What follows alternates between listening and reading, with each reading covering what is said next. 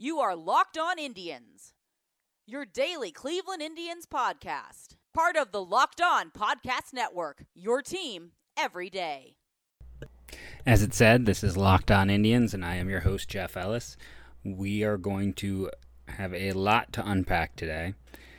The Indians had a very eventful opener against the Tigers, and that game alone could probably take up the entire podcast.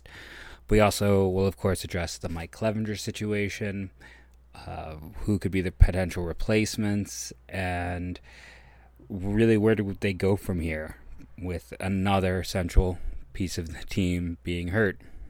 So let's start off with the game today, and it was quite a performance by the Indians.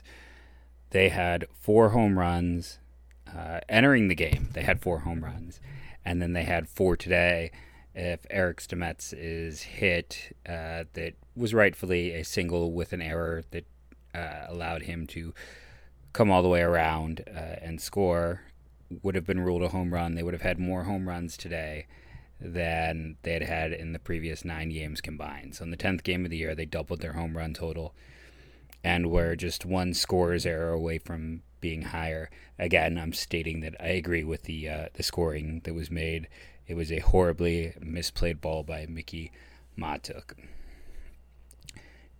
Just looking at the hitters, what's nice to see and what we saw today is almost everyone got involved. The only two hitters who did not record a hit or a walk were Jose Ramirez and Carlos Santana. And Carlos Santana was still able to come close. Um, he had one really deep shot that was almost another home run. So Jose Ramirez is really the only one who didn't kind of join in the parade, which is a concern as he continues to scuffle um, at such a high degree. We've talked about that uh, in multiple other podcasts, but it's still something that bears watching. And yes, this is an incredibly small sample size, but the fact that this extends back to last year is part of the reason why this is a concern. So things got on, uh, got off with a bang thanks to Leonys Martin, and then we saw uh, Brad Miller homer, Jake Bauers homer, and Roberto Perez homer. Now I have been rough on Roberto Perez all year, and uh, he went out and got a home run, and I've been really rough on Eric Stamets. And he had his first major league RBI. He ended up with two of them. He ended up getting his second hit of the year, so he the Indians doubled their home run total, and Stamets doubled his hit total. He also had an error in the first. Um, he's still hitting uh, 077, which is worse than uh, Roberto Perez's 095, but both better than Greg Allen's 050. So it's uh, when you got three guys hitting under 100, it's uh, it's a concern, I would say. In terms of the pitching in this game, Corey Kluber continued to be Corey Kluber. He came right out and had a very typical outing for him anymore, which is one run, one walk, eight strikeouts. He's not necessarily going to be the guy who's going to rack up the strikeouts quite like we've seen Bauer or Clevinger do.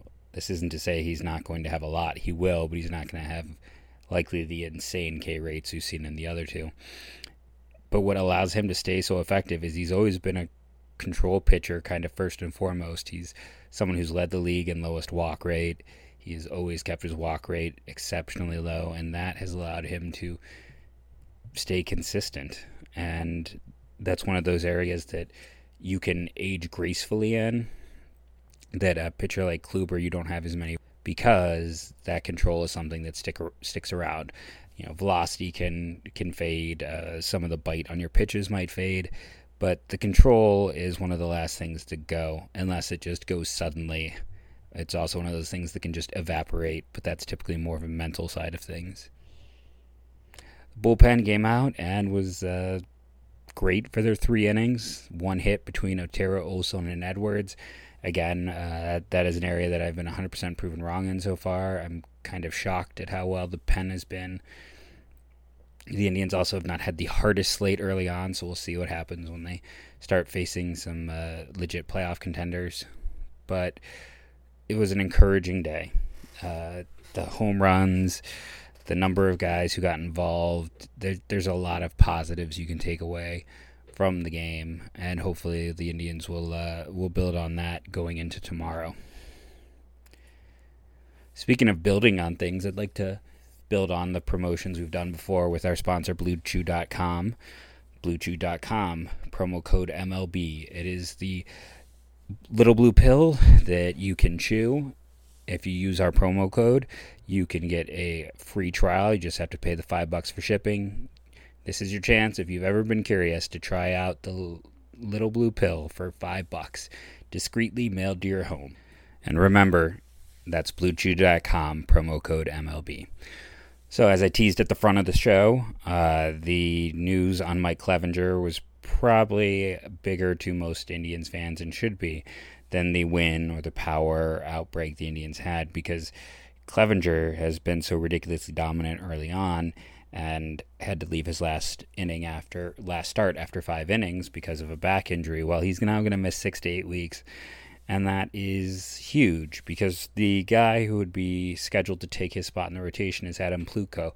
Problem is, Plutko is currently on the disabled list and can't pitch for the Indians. So if you go down to that AAA roster and you're kind of looking at, well, who's already on the 40 man? Who could they potentially start or put in there?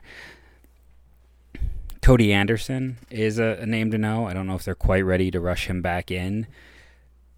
When you the other guys on the 40 man, uh, Jefry Rodriguez, who was the second of three pieces in that Yan Gomes deal, he could be a potential person they would bring up and use in that like starting pitching role we've seen Tampa do. It's uh, he, he's not been very effective. I'm not a huge fan, so I, I wouldn't be pushing that one in terms of the uh, most likely at this point is probably Chih-Wei Hu, who they got from Tampa um, this off season. He when they traded for him, I thought he had a pretty good chance to make the roster. He's an undersized pitcher. He showed four pitches, but really only two of them were uh, potential out pitches at the major league level. And the thought process was he had shown some bumps in velocity when we worked out of the pen he wasn't able to earn his way onto the team, but he is on the 40 man. He has been a starter, and kind of in that uh, emergency role, he could fill in. Hopefully, uh, by the time Plutko is ready to go, you know, it's only maybe a start or two that you need this person to fill in for the Indians. The other options, if you're willing to look beyond the 40 man, uh, would be AJ Cole, who the Indians clearly liked. They kept bringing back around, and uh, he was on the 40 man at one point, and he is this big former first round pick, former top prospect. He's one of those guys that was always kind of a head scratching top prospect for me because he never performed in the minors at a level one expects for someone with his pedigree and hype. And he was always a player who just, you look at the numbers and you couldn't see from the numbers how he was considered a top prospect, but he was. The other option might be someone like Nick Goody in a starter role, who is on the 40 man. Or if the Indians wanted to kind of add someone they could sneak through, Michael Peoples might be interesting just because here's someone who's been a, a good soldier for them for a while. He is going to be 28 this year. He's pitched all up and down. He's a ground ball pitcher, which with their current incarnation of the team being very defensive first is would uh, you know, is, is a bonus for him. And the thing with a pitcher like Peoples is uh, grammar there just sounded off. That you know, if you add him to the forty man, if you do the juggle, the move, or if you let go of one of the guys towards the back, he's also a player that would likely pass through waivers when you no longer need him. You could have him come up, and it's kind of almost a reward for a player like that. And I mean, it's a huge reward to do that for any of these guys who someone like Peoples, who was a, essentially a senior sign, who has been shuffling through the minors for all these years. Once you hit the majors just one time, your pay rate changes so dramatically. Um, it changes, as I said, so dramatically that it's literally a life changing event. Um, even if it's they get called up and they never pitch in the majors just because of that change to their scale. I've always been a fan of, uh, of Peoples when he's been healthy. He's shown some stuff at points. He's not necessarily going to be the guy, and he likely won't be, but it's just another name to consider.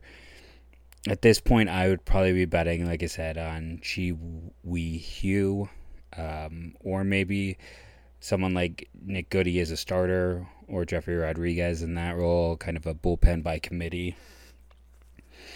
The the long shot is probably AJ Cole, but you know the you never know. They could do something um, unusual. I'm trying to remember the pitcher a few years ago. They called up kind of out of nowhere. Um, so it would been probably like 2014. He had an unusual name, and you know when he came up, pitched a game, passed through waivers, like Toru Murata. Is that uh, is that ringing any any bells for people? Something like that. But they were able to call up that player and then send him down afterwards, and he was able to pass through waivers. Uh, Plutko is currently on the seven day IL in Columbus, and we'll just have to wait and see. And uh, the bigger problem, though, is we're talking about oh, well, once you get Plutko back, Plutko was not very good last year. He was a below replacement level starter. I always thought he'd be around a replacement level starter, so that was a bit disappointing. But there are just certain things he can't do that make him that swing arm or that emergency first arm up, but he's not someone you want out there for six to eight weeks. So the hope really at this point is that uh, Cody Anderson can build up that arm strength, get himself in a position to come back and jump into that spot. And if we want a silver lining, we want to look on the positive. Maybe Cody Anderson can get himself back into the form he was in 2015 when he looked like he was a uh, future fixture in this rotation, and all of a sudden the Indians have six arms, which would allow them to look into a trade at the deadline to use some of those arms to help what has been a anemic offense until today. And that's the positive spin on it. Um, but let's be honest, it's it's really awful news. Uh, there's no good spin at this point. They're going from losing a guy who's arguably their best pitcher this year through two starts to their seventh option, uh, maybe even lower than that due to injuries. The Triston McKenzie, who's one of those guys I talked about, he's been a top prospect for a long time now. Uh, he is also hurt, so I was kind of hoping that you know if the Indians did move or trade somebody in July, that McKenzie would be ready to go and ready to move up. But much like last year, he's hurt, so the pitching, which has essentially carried the Indians. It's the pitching and Carlos Santana so far that has carried them to a seven and three record. Which, I mean, if you've been watching this team, they have no business being seven and three. So it says just a lot for how dominant the starters have been and just how good Carlos Santana has been. And I know I'm kind of rambling here and, and losing my points, which I apologize for, but it's past midnight as I record. I'll be honest on my end of things.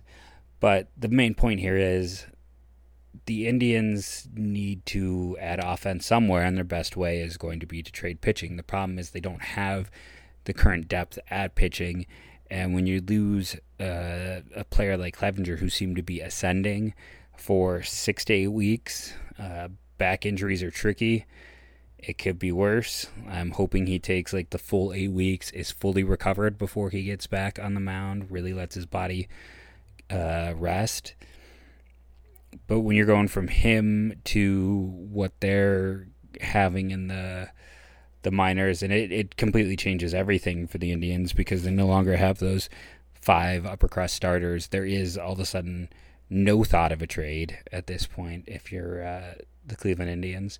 If San Diego called and offered you Fernando Tatis for Trevor Bauer, you're saying no because you can't afford to lose a starter right now the surplus has turned into a uh, it's a strong unit, but there is not that surplus of talent anymore. Well, I want to again thank everyone who's been tuning in. I hope you enjoyed the uh, the crossed show podcast last night with Chris Brown of Locked On Tigers. I have talked with Taylor Blake Ward of Locked On Angels. We're going to try to do something soon where we will then have maybe the last five minutes of multiple pods, have some draft talk, because I know a lot of people out there have uh, have been gearing up for the draft, and I'm getting a lot more questions as the college baseball season's about halfway done. Uh, again, the last two days I've been using some new software, so I'm also looking forward to hearing from people to see if it's better or worse. Uh, general review on the software, and I want to thank all of our subscribers on the Himalaya app, Google, iTunes, Stitcher, whatever you're using. It, the growth has been fantastic. Thank you so much. Even bigger thanks to all of you who have written reviews. Um, it really does mean a lot to me. Uh, I personally just sent my contract in this week to Locked On for, as a podcast person. So the past few weeks, I've been doing this purely as a labor of love because I didn't even have a contract in place. So thank you. It's it's thanks to all of you guys and gals out there, and um, how kind and opening and awesome you've been. So thank you again. I really do appreciate it. And as always, go tribe.